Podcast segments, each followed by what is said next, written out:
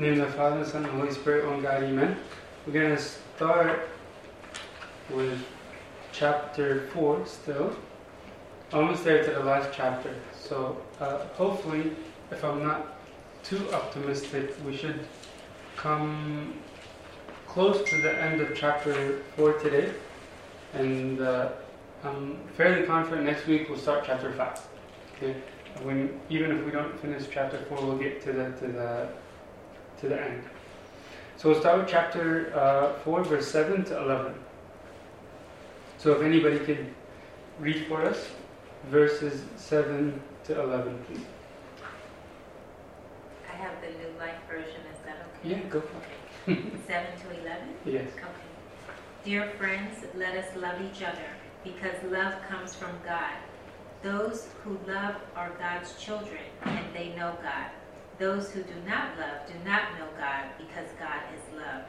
God has shown his love to us by sending his only Son into the world. God did this so we might have life through Christ. This is love. It is not that we love God, but that he loved us. For God sent his Son to pay for our sins with his own blood. Dear friends, if God loved us that much, then we should love each other. Okay.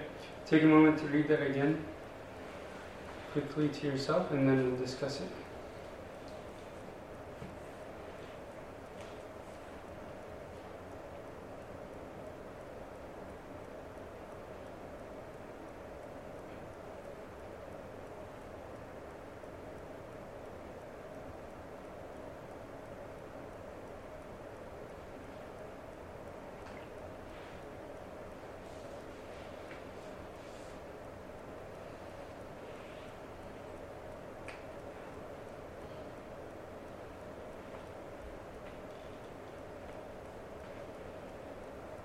All right, what do you guys think?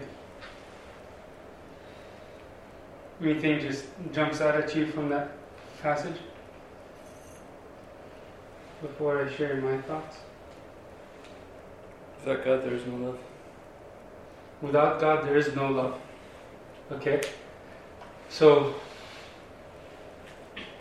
this, this is like a, a central doctrine in Christianity that even if someone is not Christian, uh, if he belongs to a different religion or is completely atheist, if love is present, it is only through the presence of God because without God there is no love. So it is only God that produces love.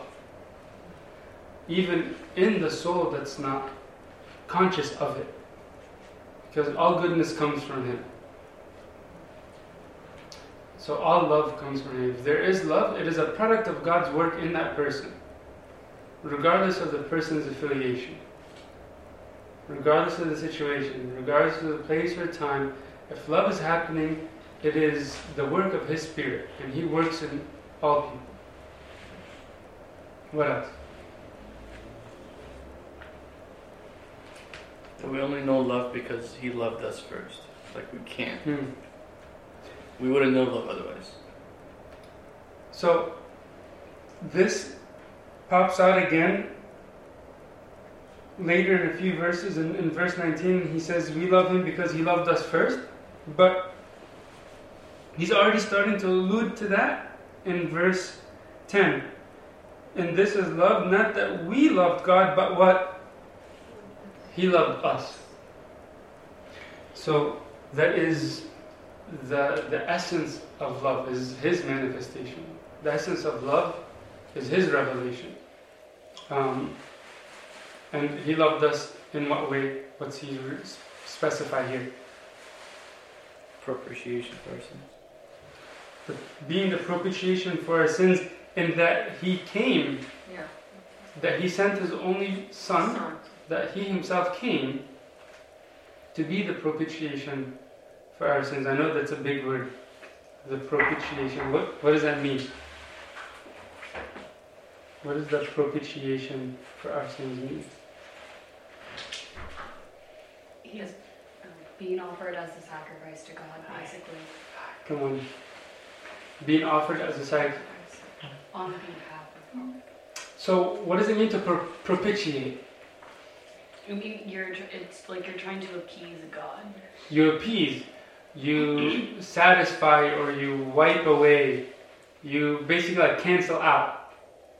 So, being the propitiation for our sins is being the exchange for our sins, the one who covers our sins. So, in this way, is the essence of His love manifested. It is the essence of love itself that He loved us. And, and what is the center of His love for us? It is in that He sent His Son to cover our sins, to wipe away our sins. And that way He becomes a propitiation. Okay. Now, in the very start of that passage, it says, Love is from God. And, and that's what stood out to Jack first. So I want to continue to meditate a little bit more on that. St. Andreas says, What does it mean to say that love is from God? So he's asking that question. What does it mean to say that love is from God? Surely this refers to the man who came from God, who was revealed according to the image and likeness of the one who made him. For when this man appeared, this man obviously being Christ, he was revealed as the beloved and was worthy of being loved. Now, since the Savior has been sent into the world because of the Father's great love for the things which He has made, those who have received this blessing and who are thus beloved ought to love one another. For each one of us is loved and is called to love, having the command that we should love our neighbor. So, in the same way that God loved us through sending His Son, we love one another in in our interactions and um, in fulfilling the command to love our neighbor. Okay, so again, everything is always revealed through the Son. The revelation of God's love is Christ Himself.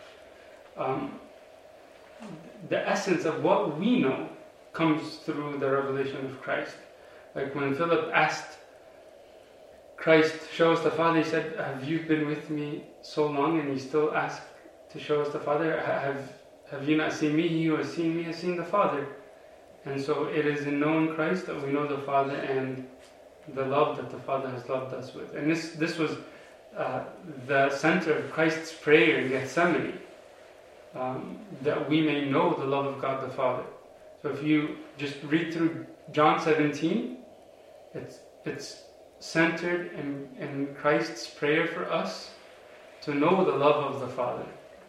And he says, Glorify your Son, that, that they may know you and the one whom you have sent. So he wants us to know the love of God the Father. This is why he came, to reveal the love of God the Father to us. Question. Hmm. Can one love God through loving others first, or do I have to know God to love others first? Hmm. What do you guys think? Um, people love each other without knowing God all the time. So I don't think it's a requirement for someone to know God to be able to love someone. Different kind of love, bro. Yeah. Okay. I I totally agree. Well, what else you guys would add to that? But that's not the question, though, right? Well, no, it's. I get you could. You, I, you could obviously love others without necessarily knowing that People in this Yeah. world do, but I feel like if you go back to the for like very beginning when we established the different types of love, Yeah. I feel like you don't know the essence of love if you don't know. You might love a person, but does that love like, endure all things? Hope so. Like, Hmm. is that the type of love that you someone could get without knowing God? Hmm. That's more of, I guess, my question. I don't know. I see exactly what you're asking. Can can we love with the same love of God if we do not know God? Yeah, That's what you're asking. right. Like if you were to take 1 Corinthians 13, that's God's love for us, Yes. right? Can we love to an extent if we don't know God. You guys have anything to add to that? It's like um, when the Apostle Paul said that there were those who were a law unto themselves, Hmm. that, like, without knowing the law, without knowing that this was God's love, were actually exemplifying God's love, but then it kind of goes back to the same thing, like it being the presence of God in the creation of them being in His image and His likeness, without the realization that that's what it is. Hmm. It could still be there, but it's not the realization of it, but then it's not, at least the way I see it, it's not going to be its ultimate perfection of it. Like it will Yes. always still fall short. And that and that's it right there. So you nailed it in that last statement. I think the ultimate reflection of God's love only comes through the authentic understanding of love.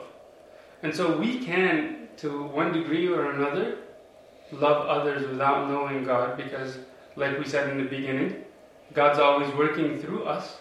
And anytime there's any goodness or love, it is the product of God's work. But for us to know the perfection of love and to really act in the same divine love by which God loved us, it only comes through our understanding of, of uh, uh, that, that agape love, that divine love. And so I think my personal conviction is it will always be limited until we understand the cross. Once you understand the love of the cross, I think our own love takes a completely different level. And so, yes, there may be others that love each other sacrificially and love each other uh, unconditionally, but I think in in its fulfillment and in, in its perfection, it only comes through our knowledge of Christ. Because we have to remember that it is only possible to love like Christ through who? Through Christ. So if I don't know Him and He's not working in me, how can I love like Him? Does that make sense? It does make sense, but I don't know if I completely agree, and I don't know if it's time for debate. So, No, it's definitely time. It's definitely time. Share your thoughts. um, I think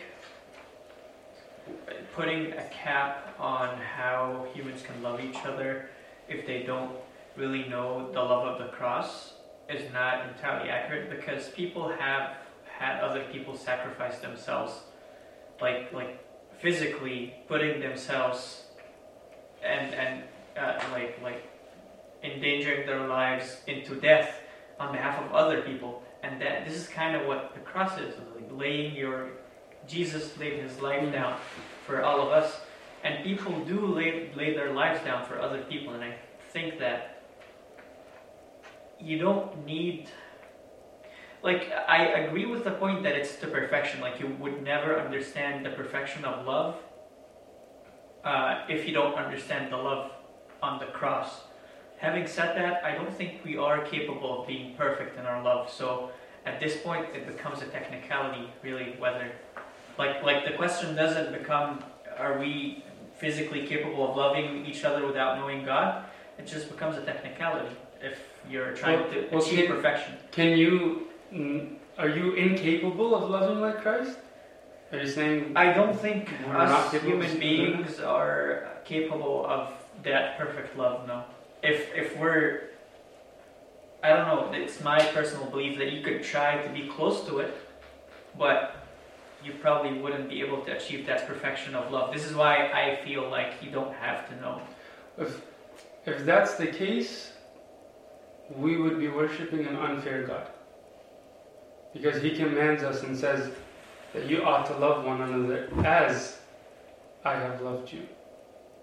So the new commandment I give you that you love one another as I have that that two letter word is the most significant word of that verse. And if we're incapable of accomplishing that, why would he command us to do something we're incapable of? So it's it's our orthodox conviction that with every command comes the grace to fulfill it. And that's why fulfilling the command is not a product of our own effort. That's why St. Paul said, I can do all things through Christ who strengthens me. So I can love like Christ through Christ. And that's why I, I am convinced that we cannot love like Christ unless we know Christ and He's the one working in us. And yes, we can reflect His love to some degree or another without knowing Him. And, and we see that in the world. Uh, you might see that uh, in wars. People lay their life down even for their country and they don't necessarily know Christ. They may not be Christian. And so I agree that that sort of love might be there. But for that love to be perfected, the love that, that endures all things, hopes all things, the love that never fails, is divine. There's no question about it. The perfect love is divine love, and divine love cannot happen except through the divine one. Because, because of our own limitations, because our own um, pride and selfishness, so that gets in the way of loving like God. And so, unless we know Him and He's working in us, how can I follow in His footsteps and love like Him? I don't think there's a disagreement there. Like I, I fully agree that in order for you to pursue that divine love, you have to know the source and where it comes from. Having said that, do we know any um, saints or biblical figures who were able to have that divine, perfect love? Oh, yes, And we don't know anyone Absolutely. who never believed in God who had the same kind many, of love. eh, many and, and Christ fore, foretold of that fact. And He said, Greater works than these you will do. Because He knew that there will come those who are so humble that they have emptied themselves and have embraced His Spirit to work in them and will follow in His footsteps and heal the sick and raise the dead to the extent that He said, Greater works than these you will do. And even greater than what Christ did. Because there's nothing great about God, who's the source of life, healing the sick or raising the dead. But for a creature to give life, to heal the sick, to raise the dead, for, for a creature to resurrect the soul of a depressed person, that's great. But for God, it's natural. It's unnatural for a creature to give life. And so that's why he said, it, it is greater what you will do. Um, we, we, we look back at all the stories of the saints and we see that exemplified. We see people loving in ways that we could not imagine. Um, I would invite you to read the story of Saint Arsenius, the Russian prisoner. It's a, it's, it's a nice little thick book, but he's a, he's a prison, prisoner in uh, the Russian camps. Um, and to make a long story short, I mean, he went through hell. Like, worse than anything you can imagine. And the love that was still on fire in his heart transformed everyone in the prison camps. Even the people who were uh, abusing him, even the, the, the guards were transformed by his love. There are things that you can't possibly imagine happening through God. So, so when, when we think about loving one another, because he says here, just, just as God loved us, we also ought to love one another. Verse 11. So, by what standard do we measure that? When, when, when you think of that commandment, the very next thing that naturally follows Okay, how so? How should I love others? What's our standard? Christ Himself. Perfect. It's just Christ Himself. Inasmuch as I'm in Christ and He is in me, His love is working in me. Okay. So Saint Saint Oecumenius says the love we show to one another ought to be like the love which God has shown to us. I mean by that, it should be sincere and pure without ulterior motives. That's our standard. The standard that it requires nothing in return, no other motives, not what are you going to do for me, not how does it benefit me, not what's in it for me, nothing about me. Because God's love is centered not in what's in it for Him, but what was in it for us. There was nothing but inconvenience that came out of His love for us. He gained nothing. He gained nothing in creating us or saving us. And uh, I've said this before and I'll say it again now and until the day I die. The people that say God loves so much that he couldn't contain his love and he just needed to create others so that he can share his love with them is one of the worst heresies in the world. Because God did not need to create anything to share his love. For God to have needed to create someone to share his love would imply an imperfection in him, is to imply that he is lacking. It is to imply that there's a need in God. There's a need in us, but not in God. A, a, a married couple needs to satisfy that longing for love by having children. So they have a child so that they can love the child and have a relationship with the child, not God. God did not need to create anyone. As the Trinity, the Father, the Son, and the Holy Spirit, He is complete in and of Himself. That fellowship of the Trinity is complete. He did not need to create. And because He did not need to create, He knew that creating would cost. And so if He created, that means He knew that it would cost His own life. And so that by definition is altruism. that by definition is, is unselfish love. And that's the type of love that we have to reflect. And if we're ever asking, what's in it for me? Then a little flag has to pop up in our mind. Whenever I'm, I'm helping someone, I'm sharing my time or my money, whenever I forgive someone and I ask what's in it for me, that's, that's a big warning sign. We should never ask what's in it for me. Now, we can ask what's the best way to love because love should be guided by wisdom, but it's never guided by satisfying myself. And whenever it satisfies myself, again, there's got to be a little warning that pops up in my mind. Anything you guys want to add there?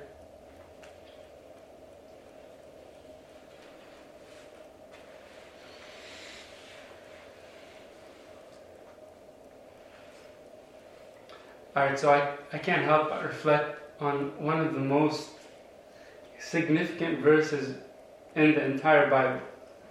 So in verse 8, he says the, the most famous three words God is love. God is love. So we gotta just pause there and reflect a little bit. Saint John, uh, sorry, Saint Saint Augustine says, love is so much the gift of God that it is called God. Says God is love, and that gift is so much the gift of God itself that love itself is called God. Love is is the reflection of God.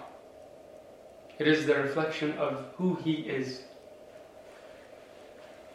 So, if we go back to uh, Corinthians 13, you're going to see all of the qualities of love, and you can literally replace the word love with God in every single phrase, and it is perfect theology. where wherein you see um, love endures all things, God endures all things. Love hopes, God. Love never fails, God never fails. Everything is a reflection of God Himself. God is is unchangeable. So His love for us is unchangeable. There's nothing you can do to affect His love. You can never increase His love for you by your faithfulness, nor can you decrease His love for you by your sinfulness. Nothing you can do to increase it or decrease it. There's nothing you could do to earn it or lose it. His love is His love is eternal.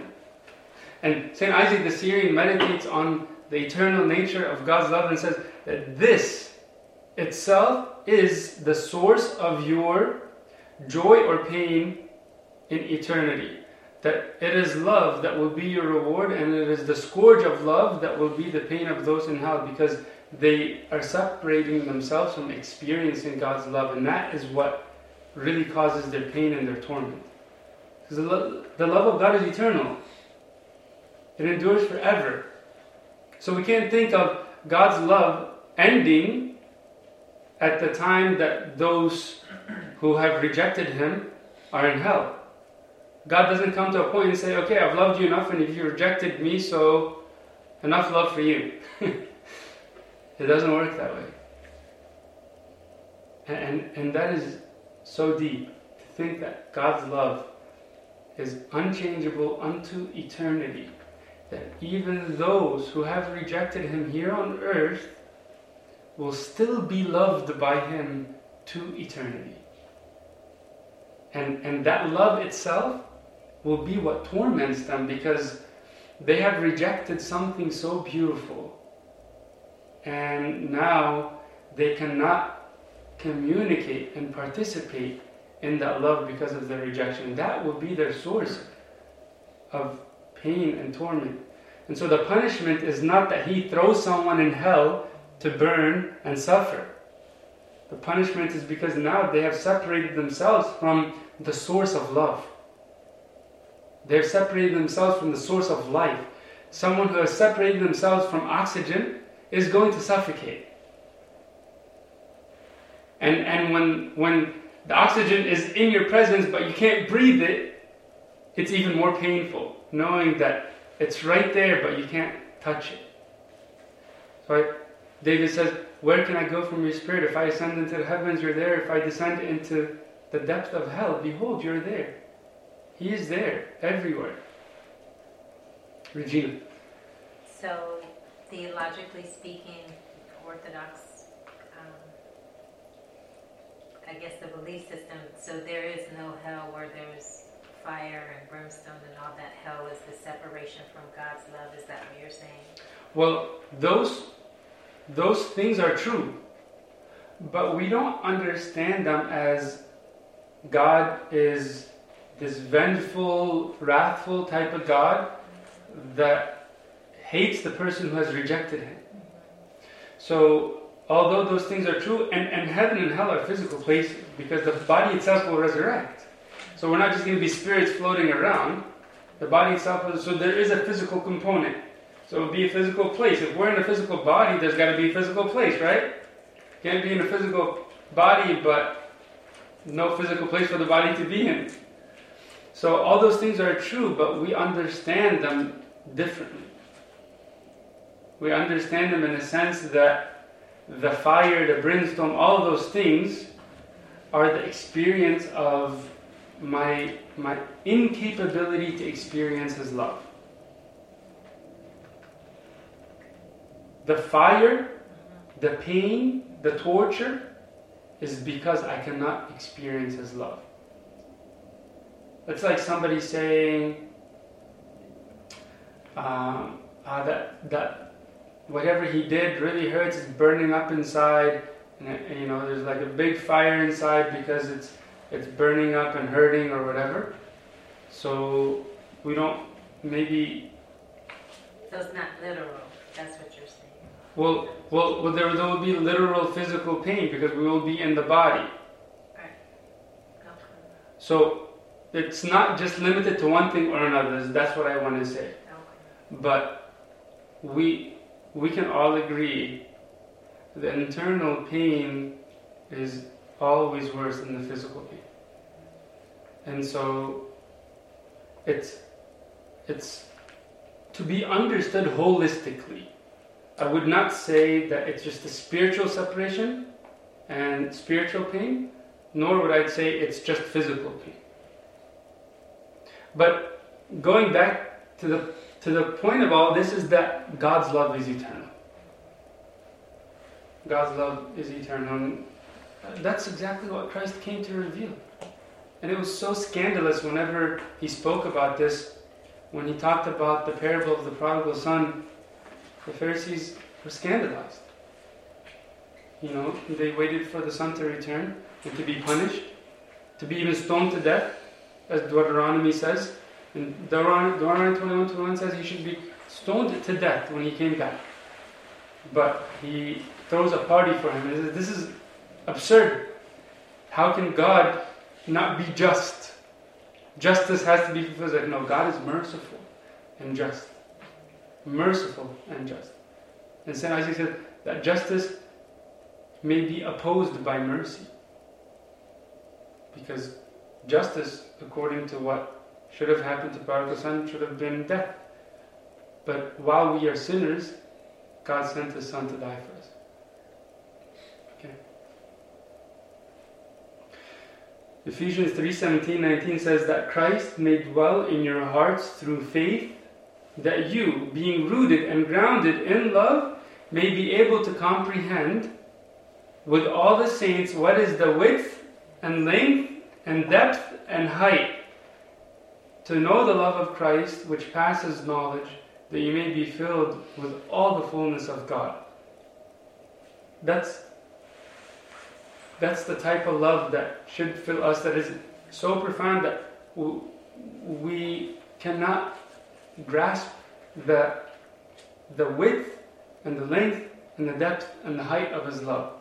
It's not this sort of superficial surface like 2D type of love. It's like not even 3D, it's 4D. It's like it's deeper, wider, longer, higher than anything you can imagine. Okay? And he says, when you come to know that, you may be filled with all the fullness of God. When you know His love, you're filled with God, the fullness of God. So when you know His love, you're filled with His fullness. So, in as much as we meditate on, on what he says in verse 9, that God has sent his only begotten Son into the world that we might live through him. He says, In this you know love, in knowing that he was incarnate. Hmm. Um, one thing that I know is really profound in my understanding of like what it means to be a follower of Christ is that we think like you have to love God. Like our job is to love God, love God, and like it was such a mind shift for me when I heard somebody say, "You have to understand how much God loves you." Like mm-hmm. our problem isn't that we don't love God enough, like those of us who go astray, but it's that we don't know how much we are mm-hmm. loved. That that's the missing piece for people. Mm-hmm. It's not I don't love God enough or you don't love God enough. It's like we don't recognize how loved we really hmm. are. And I forget who it is that one of the saints, I was just listening to a sermon by Abuna Qudus Ibrahim about this. And he says uh, a reflection on the levels of love that one of the saints was talking about. The first level is to, to love our neighbor.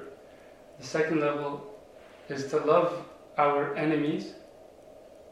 And the third level is to love God. That's when we love God. But what's even greater than that is to love ourselves as God loves us.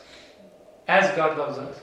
And yes, we do struggle to just have the willingness to be loved. Um, we have to just let God love us. And and that's not as easy as just saying, All right, God, I'm going to let you love me. But, no, but if you really do let God love you, you're going to let Him chastise you. You're going to let Him refine you. If you let God love you and you love yourself as He loves you, you're going to be willing to be guided by Him, uh, whatever direction He takes you. It's easier said than done, but we have to be loved by Him. Uh, one of the first people that comes to mind when I think of God as love, and one of the first people that comes to mind when I think of modeling that love is Mother Teresa. So I'm going to give you a, a real quick couple of uh, bullet points on some things that have have really shaped her life, and I think we can um, benefit from. So I'm gonna just run through a couple of phrases that she mentioned very quickly. Okay, so forgive me if I fly by these, but she says, "You can love all men perfectly if you love the one God in them all." So the only way to love others is to love God in them. Intense love does not measure; it just gives. No measuring who deserves this, who deserves that, how much do they get, how, how much does he or she get. It just gives. Not all of us can do great things, but we can do small things with great love. How beautiful is that? So we can't really put God's love, the greatness, the vastness of God's love in everything, as small as it may be, God's love can fit into it. Spread love everywhere you go. Let no one ever come to you without leaving happier. Okay? So everyone who experiences God's love is transformed by it. Even if they're unwilling to accept it, it still radiates and it purifies the place. Okay? And finally, let us always meet each other with a smile, for a smile is the beginning of love. And I love that. It just changes my heart when when I'm greeted by a smile. I, I can really experience God's love through all of these things. And the person who smiles, even if they're not Christian, the smile comes from God. Because He is the source of joy. And if and if He is the one that is radiating joy, then he is the one that is working in that person to just share a sweet smile or a quick thank you or any kind gesture. Um, so in my mind, the act of love has to have some sort of the emotion of love to it as well. So my question is, whenever I do something that I kind of have to do for someone, but I don't really feel like very happy that I have to do this thing. But like the have to is not really a have. It's coming from inside me. Like Yes. I feel like I have to do it, but Yes, sometimes I don't have to. I just do it because I feel like I have to. yes, But I don't feel that I'm doing it lovingly. I just feel like it's like a burden. yes. So, like, is that considered love still? I have to tell you that mm, most often that is the greatest kind of love. Why? Because there's nothing emotional driving it. It's purely sacrificial. it's like coming to prayer whenever I have no motivation, when it feels dry, and there's nothing exciting about it. Believe it or not, if you do pray at those times, it is purely out of obedience and it is purely out of sacrifice. You're not getting crap out of it. But And so if you're doing it, it means what? But my, like I feel like God also wants us to feel this love towards Him, not need, but wants. Yes. Well, the, the, the grace comes in satisfying us according to His own will. The grace comes on His terms. And the grace comes whenever He wants to reward us, to motivate us. And sometimes He says, It's time for you to refine the purity of your love. It's time for you to grow and continue to walk by faith even when there's no consolation or reward. It's time for you to move from baby food to solid food. And so sometimes He'll withdraw His grace and it's completely dry. But the moments you continue to walk forward while it's dry, you continue to love while it hurts. And Mother Teresa says we have to love until it hurts. And if you're not loving while it hurts, then your love only comes out of a place of convenience. There's no real sacrifice. If it comes out of sacrifice, you're sure to know that it is pure and authentic. If it only comes whenever I feel a sense of satisfaction, you have to question your motives. Because it only means one of two things when it comes during the emotions and the joys. It means that it's fake or God's grace is just lifting you up. If, if the joy is there, I have to be careful. Is it God's grace really rewarding me? Or am I satisfying my own pride? Right? Am I just doing it because it feels good? Am I giving because of the attention? Because others see me serving, others see me that, and I mean, this is a very common trial for servants that they serve to just satisfy their own needs. And so I have to ask myself, am I doing it to satisfy myself? Or is this just God's grace coming to continue to motivate me to keep walking? But when there's no joy or consolation, and I continue, I, I'm sure to know it's God's grace working in me to walk through the storm. I say, sometimes I think the feeling never comes. yeah. Yeah, you still have to do. You, yeah, like, yeah. And you know what's sad? What's sad is we're a society built on the actions following the feelings. C.S. Lewis has a very beautiful passage on this and it says, Your feelings have to start following your actions. If you're waiting for the feelings and the motivation to come in order for you to act, you're never going to act.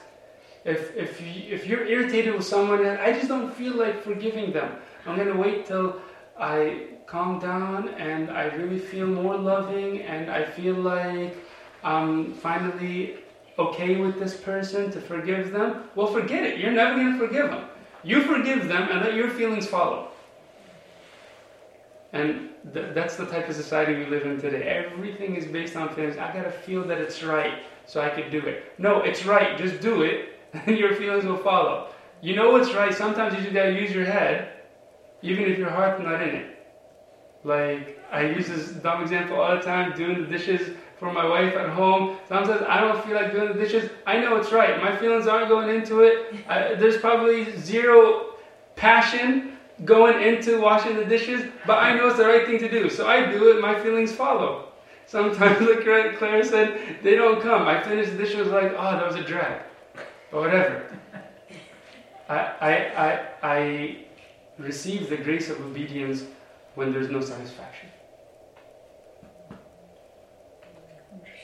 So, if God is love, does that mean that love is God?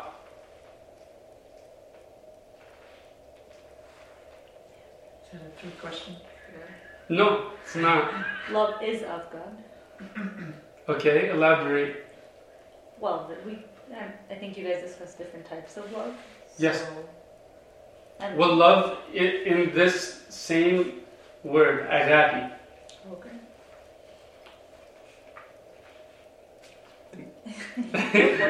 love it. Let me rethink. No, no, I, I still agree. I mean, well, St. Augustine said that love is so great that it's called God, but he's not saying that it is God. Okay. You see what I'm saying? So God, like Clara is saying, is that love is like I don't know, love. is- I don't know, like an attribute or a characteristic of God. Very good. But God, but you can't say like love is God. Then you're worshiping love. You're not really worshiping God. Perfect. And that's why I wanted to pose that question in order to just throw that disclosure out there. because there are some people out there that do worship love. That like peace to the world. Uh, we just need to love everyone, and uh, love is the center of our life. And yes, that's true.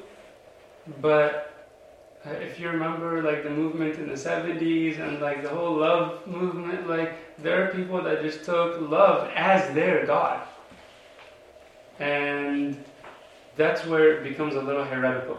Love is a reflection of God Himself.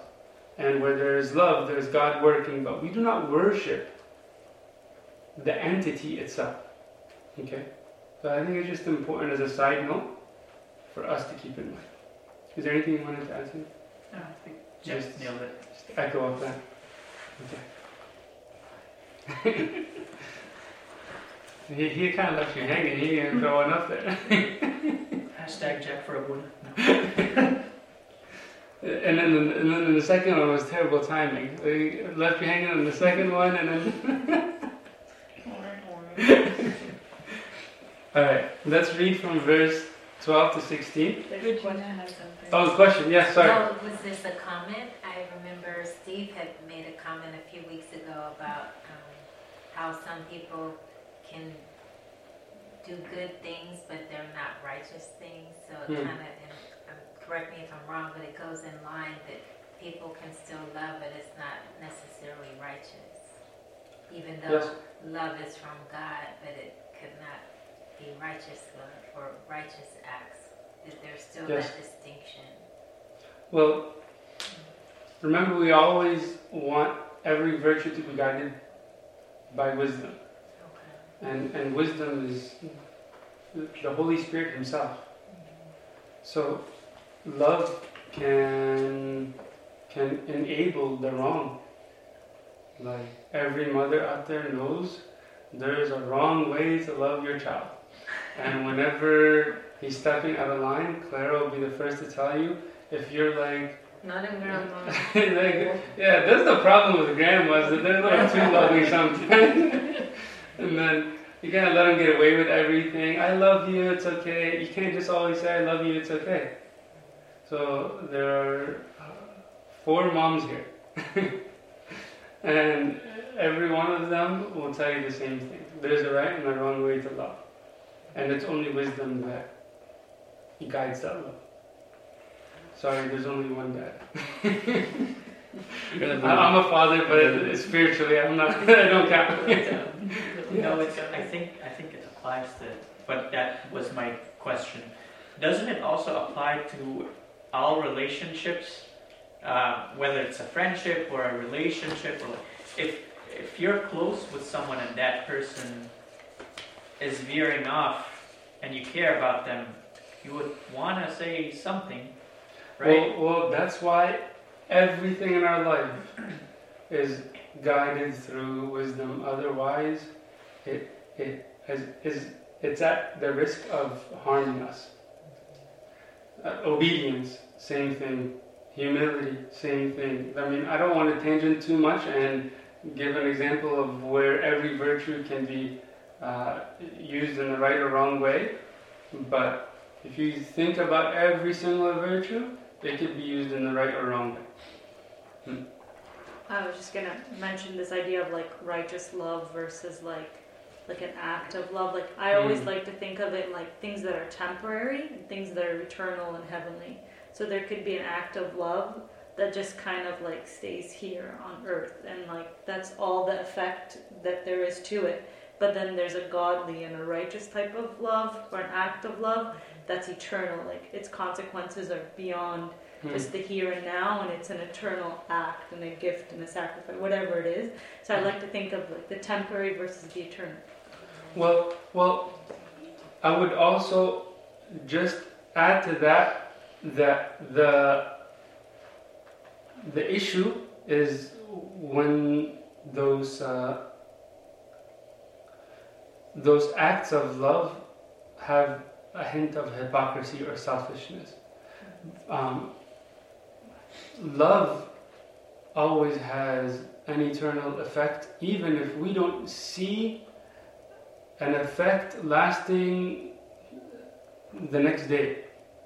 So I wouldn't say temporary in the sense of uh, lacking.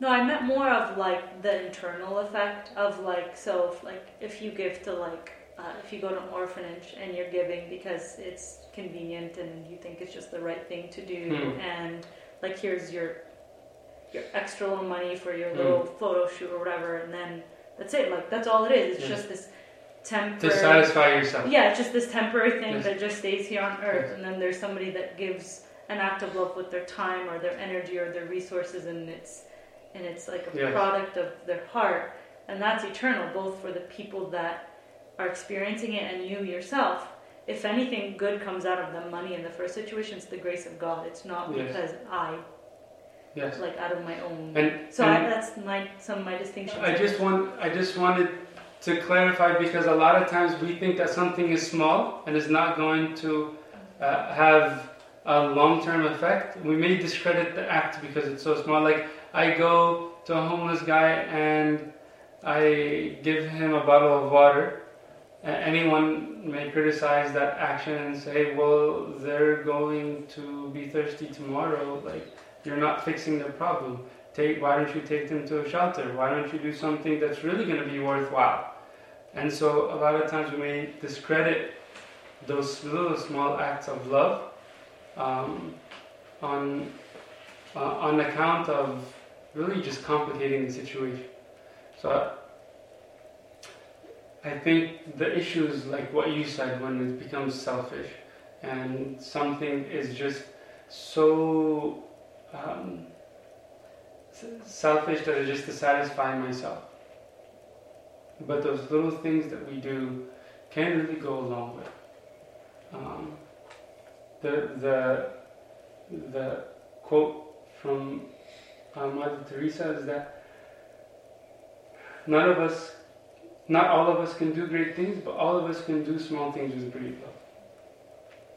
That's that's always something that really hits home for me. So before we move on, um, we were talking about we were talking a little bit earlier about like doing something you're not really feeling it, or then or self like satisfaction with Hmm. what you've accomplished, blah blah blah. Um, is it wrong to be satisfied with something that you've done, um, or is it like you could look back and be like, oh, this was actually really cool, Hmm. or this was actually like like this was successful, or whatever the, whatever the case may be. Yeah, Well, this no, was no. a good service. Yeah. This, yeah, whatever the case may be. That's what I mean. Like, uh, is it wrong to feel satisfied by that? Or I'm sure there's a fine line. Like, if you're taking glory for yourself, it is, Mm. and if you're giving glory to God, it's not. So, what it like? What's the right way to think about it? What do you guys think? I I think it's a. If it's coming from a good place, it's probably just a byproduct of what you just did. It's not bad in that case, but if it's coming from a place of pride, then then it becomes like it's up to you to determine where it's really coming from if you're honest with yourself. Mm. But I think it's a byproduct if it's coming from a good place. Very good. And you also answered the question in the last part of your question, that fine line that you said. Yeah. Because there is there is a fine line, and we have to always remember that it is up to God what He reveals to us, and it is on His terms whether He reveals to us the success that came from this service, or to hide from us the success that happens. Sometimes a service may be successful, but God wants to protect me from that pride. And, and, and out of His grace, He knows I'm not ready to, to handle all of that success with humility. And so He'll protect me. Sometimes that success will be right in front of my eyes, and when it's right in front of my eyes, that's where I have to be careful. And and just just like um, Saint Paul would say, whether it was me or Apollo, he watered, I planted, God gave the increase. And so we always have to accredit the increase to God. Um, and and never to seek it, never to seek it, and never to depend on it. And if uh, going back to what I've just said a few minutes ago, if I know it is up to God whether He's going to reveal the success to me or not, then I never depend on it because I know He may or may not show me the success. So I keep working whether I see success or not. A lot of people get really discouraged when they don't see success, especially for servants. Like a lot of services are very tough, and you're dealing with cases. I myself, I'm a prime example because I was one of the worst cases servants worked on my whole life. People in Pittsburgh have no idea where I am now. But all the seeds they planted throughout my junior high, high school years were a part of my transformation. And they have no idea what be- became of me. And if they really depended on seeing the results in the person they served, they would have given up years ago. Um, you may be serving someone and you don't see results. And you will very easily give up if you depend on the results. But I think that's different from the joy, though, that like you experience in knowing that like you're serving in the Well, well the joy, and the joy may, the joy may not come. The joy again, as I, I want Not to the always, joy of the fruit of your labor, but in the joy of knowing that you are where God is calling you to be and to do what God is calling you to do. But even that is a gift. The joy of, of, of surrendering to Him comes as a gift. So there are a lot of saints that are, by divine intervention, deprived of joy. Because God is continuing to refine us. So at times we have to understand those dry moments as God is not forsaking me. Because there are a lot of faithful people that just go through dry spells. Like we've all gone through dry moments. And it's not because of our sinfulness that we may be at a, at a moment that lacks joy. We may be faithful and working, and the joy is not there. And, and it's not because of our sinfulness. That's whenever we have to pause and pray and offer our repentance and really dig a little bit deeper. But God is a lot of times working in those moments. Um, a lot of times it, it may not be because of us, but God working in us. Does that make sense? Well, I, yeah, I get that, but that has to just be a moment because that can't be your whole experience in how you serve or how you experience God. No, it's phases. yeah, it's phases, but, the, but those phases can last. Phases. Can, so, if so, Abuna Matta talks about this. He calls it spiritual aridity in, in the end of Orthodox prayer life. So he says the the saints would experience these moments as if flipping a page in the Bible is like lifting lead, like a block of lead and they couldn't even take a step forward. Everything is so dry, and it lasts for days and days and days, and that's whenever their faith is tested. And I, I, I don't want to say this is how your life will be, but for every Christian who is going to be refined, will experience ups and downs. And sometimes those downs can last. And if we're not if we're not prepared to meet those downs, and if we think they're gonna come for just a day or two and just disappear, we're fooling ourselves. So we gotta be prepared and have faith that those moments of dryness can last. And so if I continue to work, joy comes, I glorify him. Joy doesn't come, I glorify him still. Hmm. I kind of understood what Jack was saying um, in a way that I see it as being proud but not prideful. So, like if you do something and you do see success, I personally don't think there's anything wrong with being proud of an accomplishment, but not being prideful, where you're full of yourself Sure. because of it. Sure, it's just very tricky because the beginning of pride is feeling proud. Mm-hmm. And so I have to be very careful. I can be proud of the results of a service. And the very first thing that Christ told the apostles whenever they came back after he sent them out two by two to heal the sick and to cast out demons is what? Remember, they came back celebrating. said, don't rejoice in this, that, that your names Before that. the Lamb's book of heaven. Before that, go verse before that. They come back excited. We like there were a lot of good results out of the service we did. They're excited. Said, chill out. I saw Satan fall like lightning from heaven. I saw Satan fall like lightning from heaven. And don't rejoice in, in, in what you've done. So it's like, bro, you're trying to rain on our parade? What are you like? We're happy. Like a lot of good things happen. He's like, you're you're never at more dangerous in your entire life than you are now. That's what he said. That's what the implication is. Because why would he mention the fall of the greatest archangel? Whenever they come back and they're excited, and he says, Lucifer himself fell, and he was more powerful than all of you combined. So don't, don't think that you're going to overcome all of these temptations of pride if you dwell on them. So be careful. That's why he mentioned the fall of Satan. Whenever they came back rejoicing. Not to say that their joy is a problem.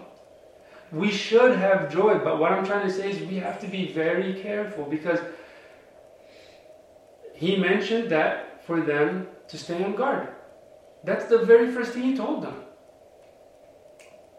The very first thing he told them after they were joyful, after their success, is don't dwell on the success because it could lead you to pride and the fall the same way Satan fell. Not to dwell on it, but to experience it for that moment and then release it. Well, Always giving yes, God. Yes, the, well, I'm not, the, the length of time isn't the issue. Okay. It's because pride can come in an instant or uh, it could come after dwelling on it for days. But it's your mindset during that period. So he said, right now, you're at a very vulnerable period. You're excited and you're joyful and you just saw all of these amazing things. It's natural that you're going to be tempted with pride. That's, that's all he's telling. You're going to be tempted with pride. Satan fell from heaven and he was greater than all of you guys. So be careful. But if you never celebrate anything, then you haven't, you know, you're likely to fall into depression if you never Well, celebrate. well, we'll celebrate. Celebrate cautiously. Okay. Celebrate responsibly. But I think it's what you do with that proud moment. Like if you're on a megaphone, or if you take that pride, like that feeling of being proud, not pride, whatever, Yes. right? And you share that with God or a loved one, or your husband or wife or a close friend. Like there is something about experiencing the joy of God working in and through you. Like I'm, I'm very weary of like Hmm. painting a very dry, sad Well, landscape. I don't even think I don't even think it's a matter of who you share it with. It's your internal condition. Yeah, That's why I said when you give, do not let your right hand know what your left hand is doing. What's So- So what does that mean? Like no one can see what's in your left hand as much as no one can see what's in your right hand. So what's it matter? It, it's because he doesn't want you to be aware of your own charity. Don't let your right hand, your right hand is like your own strength. Don't let yourself dwell on what you're doing. Don't, don't even know it. Forget about what you're doing. So don't let your own right hand know what you're. So even if I share the, the glorious works of God, that's fine. Because I can be silent about the success of the service that I just did, but deep down inside I'm gloating. And there's pride. But I could share it with humility. Like, how, how amazing is God? Like, like, these people really benefited from this, and God is good, and like, we're excited. That's fine. Yeah. And, and I, I, I, I want to echo what Clara said. I don't want to paint a dark picture, but at the same time, there's nothing more dangerous at, than those moments, and we just have to be careful. And, and those were the very first words that came out of Christ's mouth. So, whenever we talk about it, those have to be the very first words that come out of our mouths, too. So, yes, rejoice responsibly. Uh, and on that note, glory be to God forever. Amen. Take, take five to meditate on everything we discussed. And uh, forgive me, I think uh, maybe next week we'll, we'll get through the rest of chapter 4. Glad nothing has changed. the last time I've been to uh, to a Bible study was with Abuna Daniel, like what, three, four months ago or something? Yeah. And they're still in the same chapter. right? Yeah. We've at least changed priests. it's good. It's good because the, the conversations and the discussions are what give our growth more life. So I, I love having the discussions. And so at what point do you really finish studying the scriptures? And so it's an infinite process. So as you see up there, take five.